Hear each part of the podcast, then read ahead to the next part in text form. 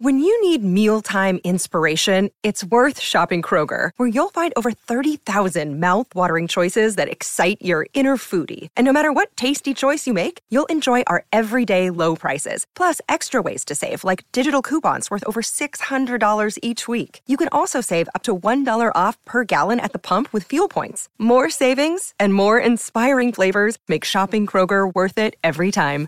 Kroger, fresh for everyone. Fuel restrictions apply.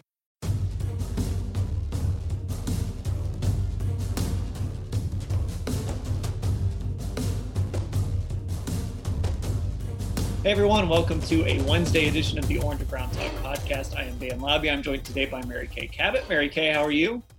I'm doing great. How you doing? Doing well. And Scott Patsko joining us as well. Scott, how are you? We're doing good. All right, let's uh, let's talk quarterbacks, specifically the Browns quarterback. Mary Kay, you put up a story actually just a few minutes before we started recording this. Dan Orlovsky uh, has very high expectations for Baker Mayfield in 2020. Um, why don't you kind of catch us up on on what he told you about Baker? And we're actually, uh, you know, a little later this week or early next week, we'll actually put that audio up as one of our podcasts. You'll get to actually hear Orlovsky talk about it. But just kind of get us caught up uh, on what he had to say about Baker you know, he, he was really good. I mean, he really just broke it down into the fact that uh, Freddie Kitchens tried to have Baker Mayfield into too much of a drop back game last year. He wasn't suited to it. He kind of jammed him into that and forced him to, to be something that he really wasn't. And then, of course, we know that in addition to uh, it not being a scheme fit, we also know uh, people that I've talked to and players that have talked about it uh, that it was you know chaotic and haphazard and it just was kind of dysfunctional. Uh, so you mix all those things together and Baker came out 31st, you know, threw 21 interceptions for second in the NFL. Uh, his QBR uh, rating was down, I think, around 19. He was 22, I think it was, in Pro Football focus rating. So it just wasn't the year anybody expected him to have. But basically, uh, Orlovsky's whole uh, belief is that Baker is going to have a monster season because of the system, the play action based system that Kevin Stefanski is going to put him in this season.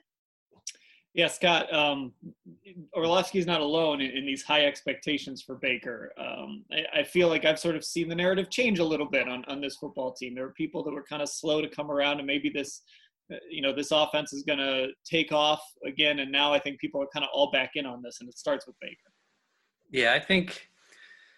I think everybody needs to be a little cautious, and I think a lot of people are. But I think for the Browns overall and Baker in general, it's like let's just take it easy with the big predictions this year. You know, I mean, he could have a massive year. That's it. Certainly seems to be setting up that way, but um, maybe some some cautious optimism. I think. But if you do, if you look at who the Browns hired as the head coach and the offense he brings and what he did for Kirk Cousins in Minnesota and the fact that, you know, Baker Mayfield, I think, had the biggest difference between uh, completion percentage and adjusted completion percentage when you added in play action passing. You know, all those things seem to point towards a big year. Plus the fact that he still has the end of 2018 in the back of our minds, you know, that, that still exists. And we, we saw – Baker play at a high level, maybe not against the best defenses, but we saw him excel. So 2019 wasn't great, but you still have that. And you add this now on the other end, this bookend of Kevin Stefanski coming in with his new offense. And yeah, you can be optimistic. I think I think you have every right to be. But I would just say uh, don't get over don't go overboard with the big expectations yet. I think we we should have learned our lesson last year. Yeah, probably. This this is shaping up to potentially be. Is, is there such a thing as a gap year in football? Because it just feels like when when I look at this, everybody is just really ready to look at 2019 and just say, you know what, that was all on Freddie Kitchens. That was all just everything was chaotic and a mess. Uh, you know, we're we're gonna hit the reset button in in 2020 and get back to what we saw in the second half of 2018. But I do think Scott's right, Mary Kay, that we do have to be a little bit cautious. It, it's really easy right now to say, well, it was all Freddie's fault and it was all the coaching staff. So it was all, everything was just a mess and it was all their fault and they're all gone. Everything's going to be fixed. But at the same time, all of these players, including Baker, need to look in the mirror and kind of figure out what role they played in that and, and how they can get better too. Yeah, absolutely 100%. And actually, I'm trying to do this as a series. So I'm going to be reaching out to a cross section of different NFL experts, uh, you know, maybe some coaches and, and different kinds of uh, people from different walks of NFL life to weigh in on the prospects for Baker Mayfield in 2020. And I, you know, I'm hoping they don't all sound the same. I'm hoping not everybody says, he's going to have a monster season.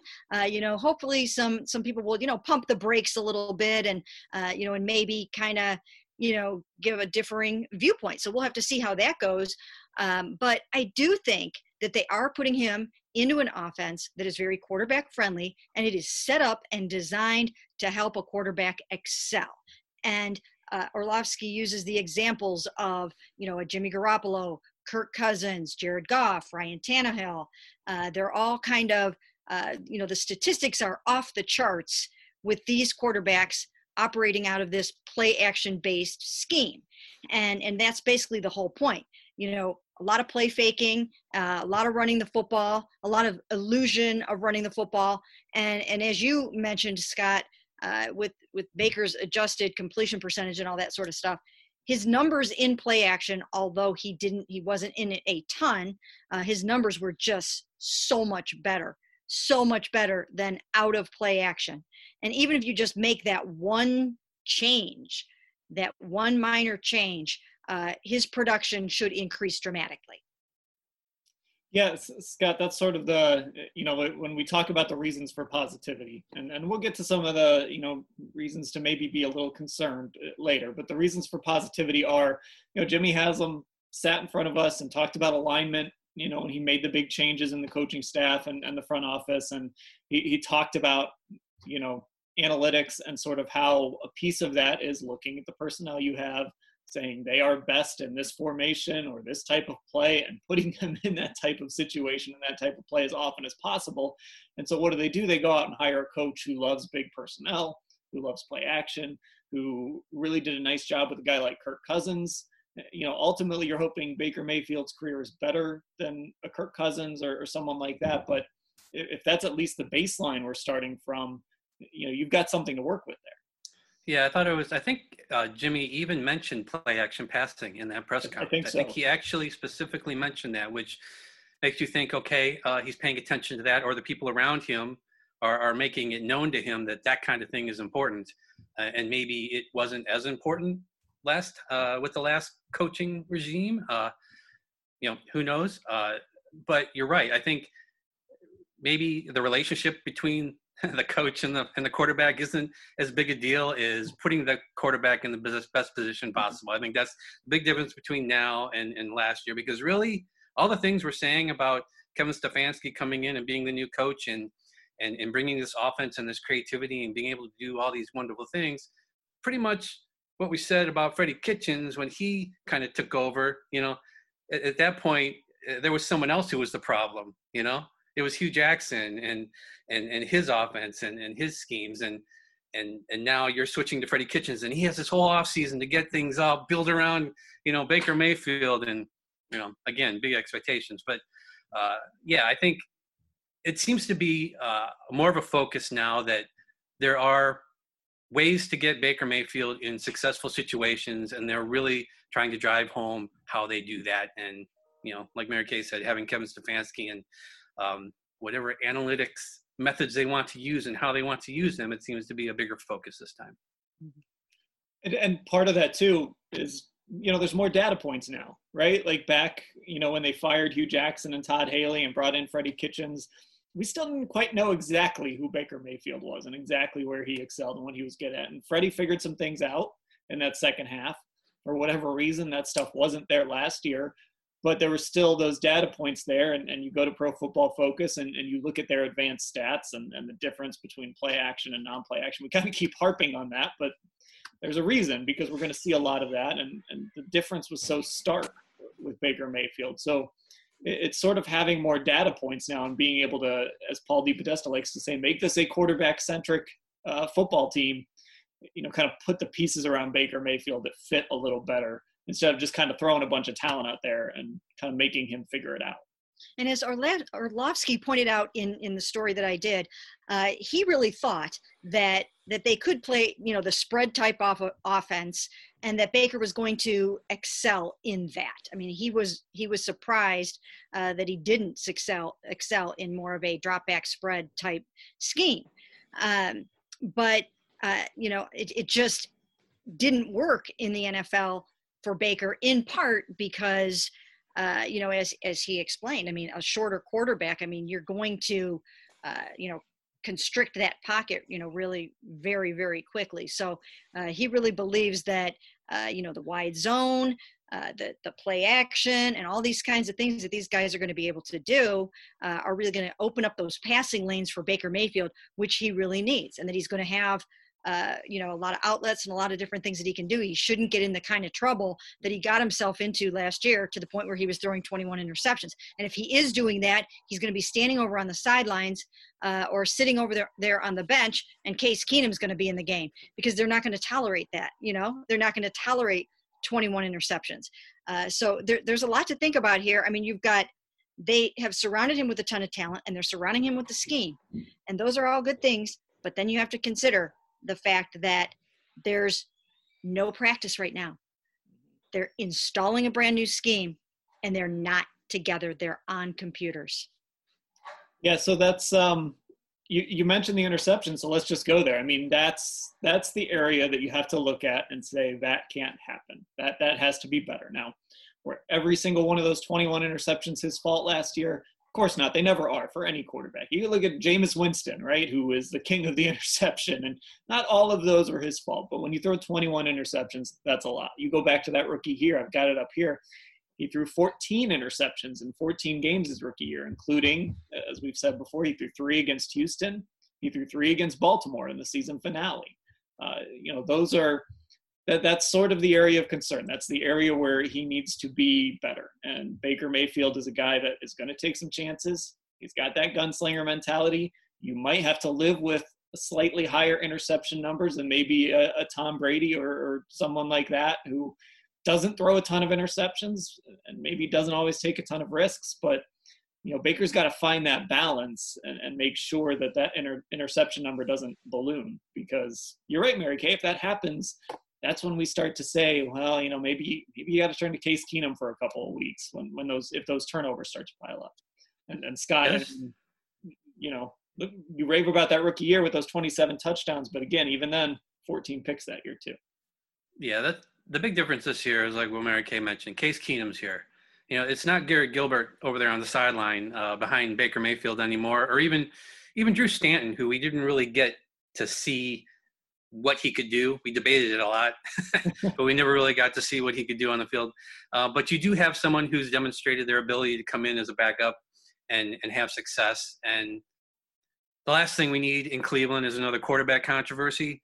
But I think having somebody behind him to push him um, maybe helps with that. And I think overall, aren't we kind of expecting it to be more less quantity and more quality from Baker Mayfield this year? We're not expecting him to have maybe the amount of attempts that he's had uh, so far in his career this year because we know that, that Kevin Stefanski wants to run the ball and he wants to make most use of, of the of the running backs he has. So, so maybe it's more about just having more quality and, and kind of having less, you know, less opportunity to throw those interceptions.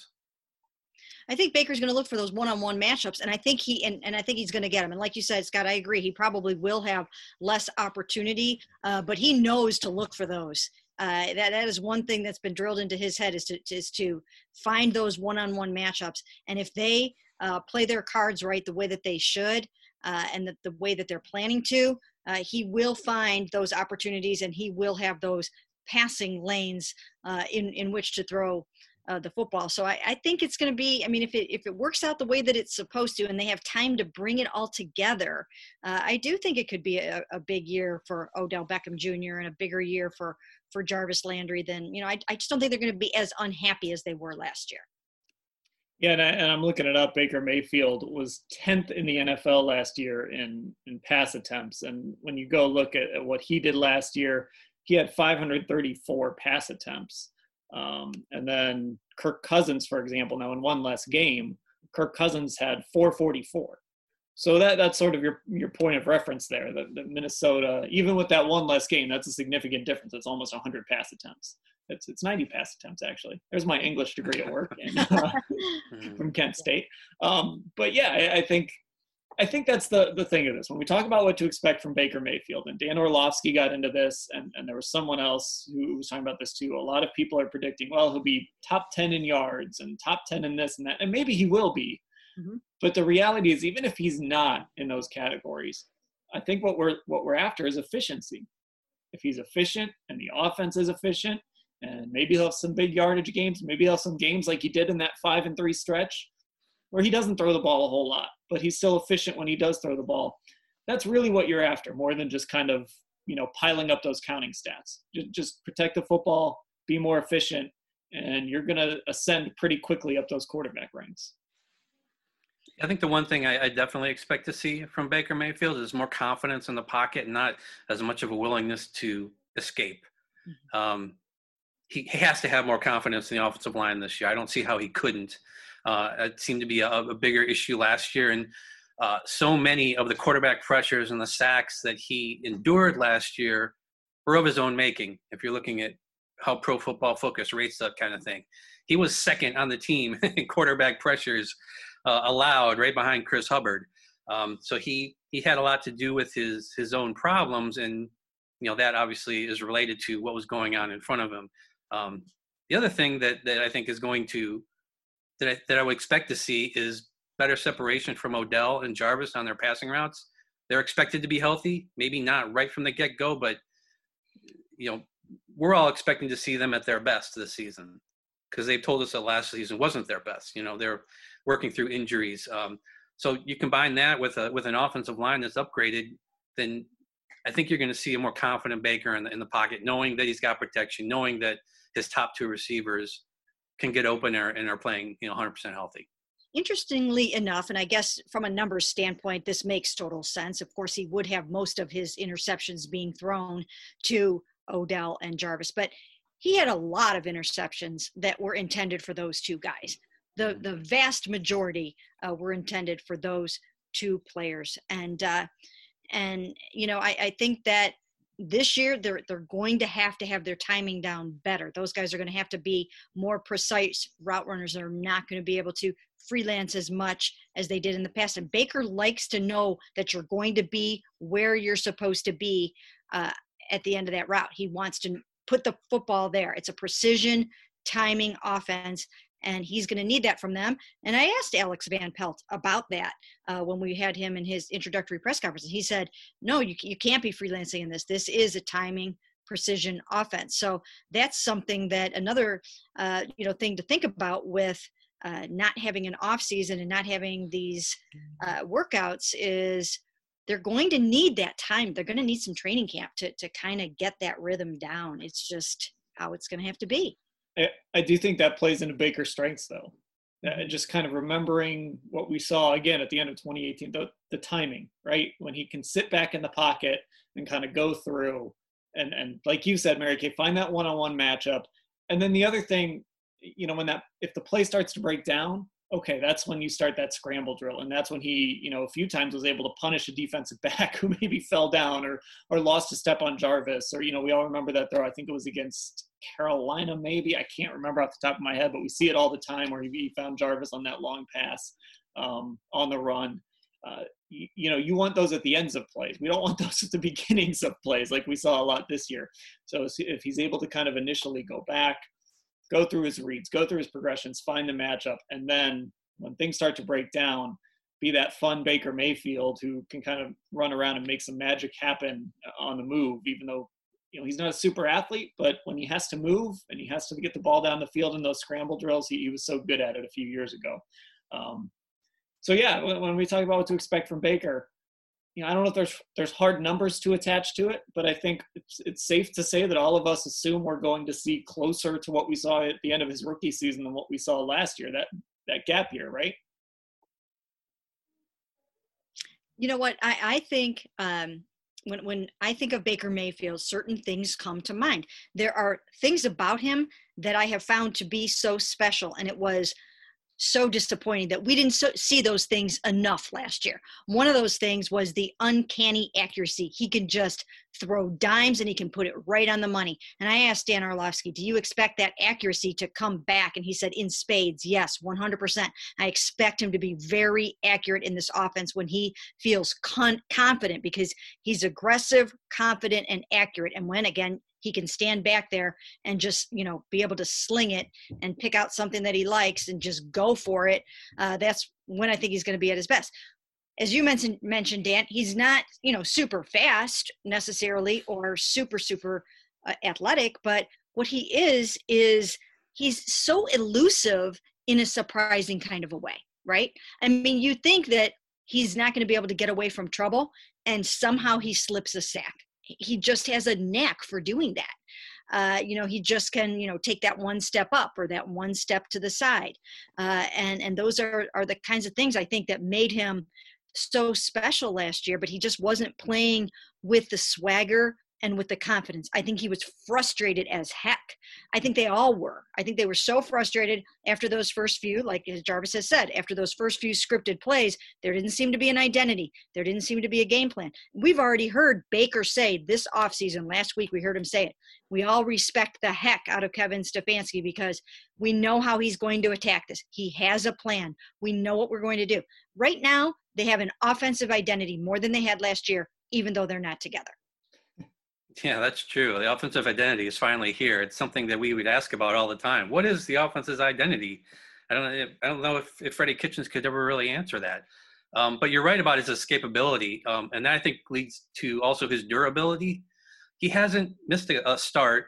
Uh, now he got uh, kind of banged up. I think it was the second Pittsburgh game. He hit his hand on on someone's face mask and went out for a couple plays. And I think the rest of that week we were wondering if he was actually going to miss you know, would he be able to even throw in practice? But he ended up starting the next week, and you know that durability is important. It's something we haven't seen a ton of, in, uh, from the Browns quarterbacks in recent years. Uh, so, so that's good. I think I can't think of the number off the top of my head, but I know it's not a great percentage of quarterbacks that start 16 games uh, in the NFL at this point. So, having somebody who's been able to do that, um, that's on the Browns side. Because if you had somebody who who has demonstrated an ability to withstand bad offensive line play, you know, it, something's going to come up. And it's at some point, Baker Mayfield is going to miss a game for whatever reason. And uh, it just hasn't happened yet. And I think a lot of that has to do with, like you said, his ability to kind of get out of those problem situations.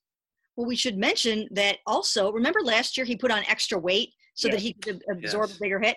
This year, he's going to be leaner and meaner. We've already seen it, uh, and we know uh, that that's where he's going with that. So uh, you know he should we'll we'll have to see what impact that has on the on the durability to be a little lighter and quicker on his feet uh, but i think it will serve him well in this kind of an offense.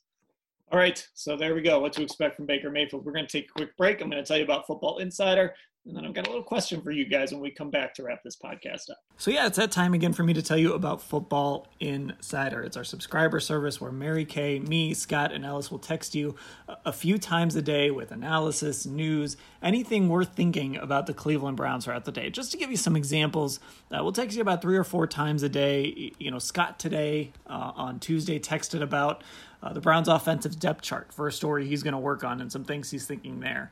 Uh, I, I, shared some thoughts on Peter King's interview with uh, Dr. Fauci and you know how I was feeling about maybe the state of football in the fall after listening to that. Uh, Ellis tweeted about fantasy football and, and how the Ravens offense might stack up. So these are the sorts of things that we'll text you throughout the day, and it, it varies every single day uh, depending on what's going on, if there's breaking news. And the thing is, you can reply directly to us. So you can have a conversation with us. It's not on Twitter or Facebook or any place like that. It's between you and whoever you're texting with right there on your phone. It's a great opportunity. We also do Texter Tuesdays uh, on this podcast every single week where we do all football insider questions. You drive the narrative, you drive what we talk about in those podcasts. Plus, we do some live events that uh, our football insiders can be a part of. We did a really great one via Zoom uh, right before the draft. It, it, was a really fun draft show, uh, a good opportunity for our football insiders. So here's how you can get involved. To start your 14 day free trial, you go to cleveland.com slash Browns. There's a box on the right side of the page. You click there, it'll take you to an info page. To start your 14 day free trial after that, it's $3.99 a month. That's less than 14 cents a day now. Uh, you can cancel anytime, but I don't think you're going to want to. Or if you if it's easier, you can text 216 208 3965. So, again, to start that 14 day free trial, text 216 208 3965. Now, back to the show. And we're back on the Orange and Brown Talk podcast Dan Labbe with Mary Kay Cabot and Scott Patsko. And before we go, I want to throw a question at you guys because I, I saw on Twitter today it's the anniversary of that crazy Kawhi Leonard shot from last year when uh, it was a buzzer beater. Uh, was, was it game seven?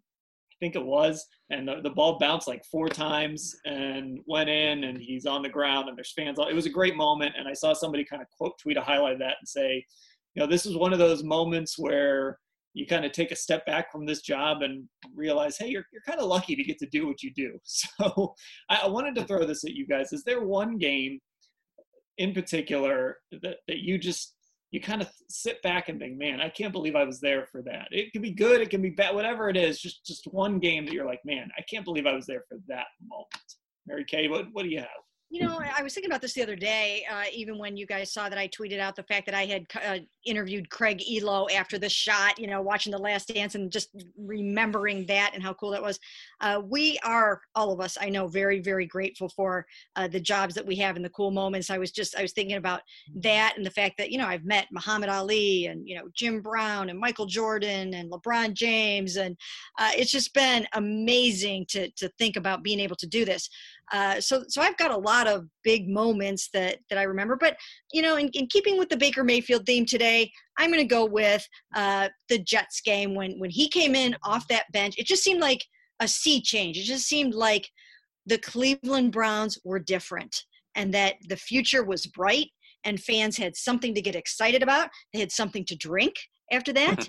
and uh, and it just it just seemed like something great was happening in Cleveland, and I, and I will always remember that night. And, and I think a big piece of it was the unexpected part of it because obviously yeah. Taylor was starting that game, and we, we didn't know what was going to happen. There was a chance that maybe if he struggled, Baker would come in, but then he he suffers the concussion at the end of the half, and um, unexpectedly there's Baker, and, and he leads them back for for that win. That was a uh, yeah, that was definitely an, a, a big time night to be a part of. Scott, what do you have? Uh, mine isn't maybe a great memory. But, uh, I was watching The Last Dance. I don't know if it was this last episode, but they talked about Scottie Pippen being on the bench and not wanting to come out for the end of a end of a playoff game. I believe it was after Michael Jordan had left, and uh, Toni Kukoc got the last shot. Scottie Pippen was upset. They won the game, but in the locker room, nobody knew how to act because this thing had just happened. Well, that reminded me of the Browns and the Steelers and Myles Garrett and the helmet.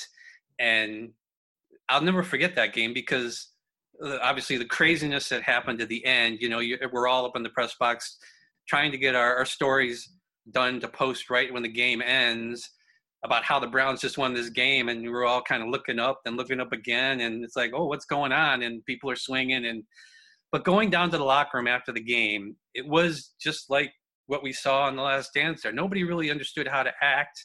It was very quiet. It certainly wasn't a victorious locker room.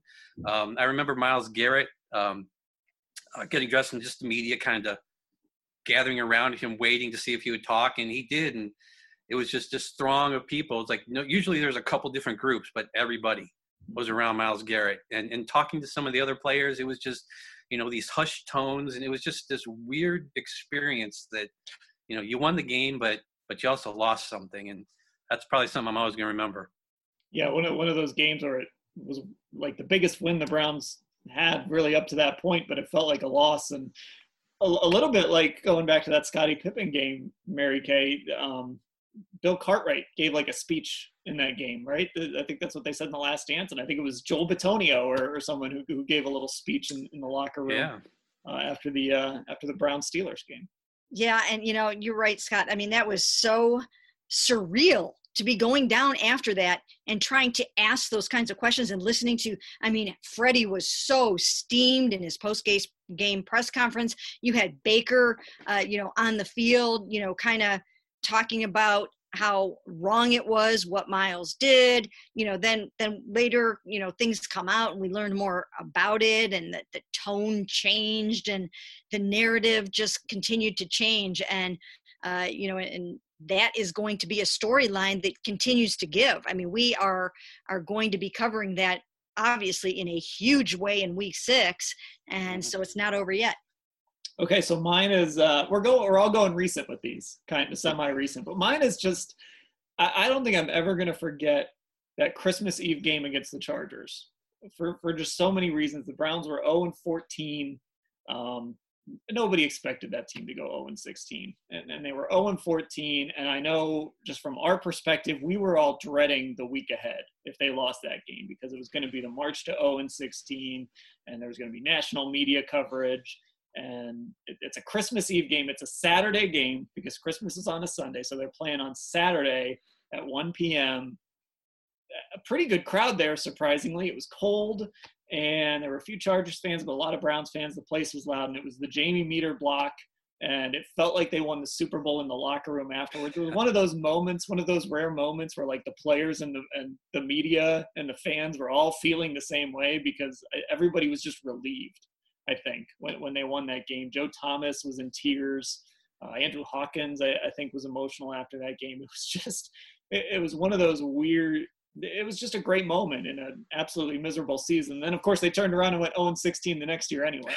um, but just that, that's one of those weird games where, like, really your, your most memorable game is from a 1 in 15 season. But yeah, it's that one game. Just all everything surrounding it, and the fact that it was December 24th, a Saturday at one o'clock it, it was just bizarre. And and I think I, I feel like it's one of those games where a lot more people maybe say they were there uh, when they weren't, you know. Mm-hmm. Uh, but but yeah, that that's one of those those moments that I'm not gonna forget.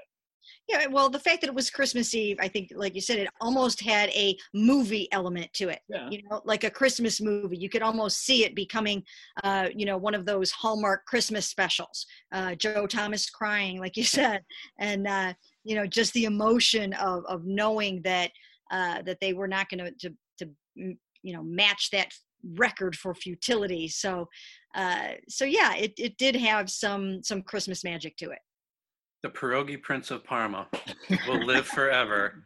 You know, people forget he did not block the game-winning attempt. That was earlier in the game, um, yeah. and then of course they came out. I think it was Josh Lambo, and they were rushed, and uh, I think it went wide. But yeah, the celebration that got set off after that was was pretty intense. it's been it's been a strange few years. I mean, we all just picked yeah. moments from the last you know four years, and they're all pretty good candidates. And so uh, that sums up Browns football. Um, okay, uh, that'll do it for this edition of the Orange and Brown Talk podcast. As always, make sure you are subscribed on Apple Podcasts, Google Play, Spotify. Uh, rate and review us, and make sure you subscribe to Football Insider. Go to cleveland.com/browns. Check out the box on the right side of the page, or text that number that I told you about earlier. For Scott and Mary Kay, Dan, thanks for listening, everybody.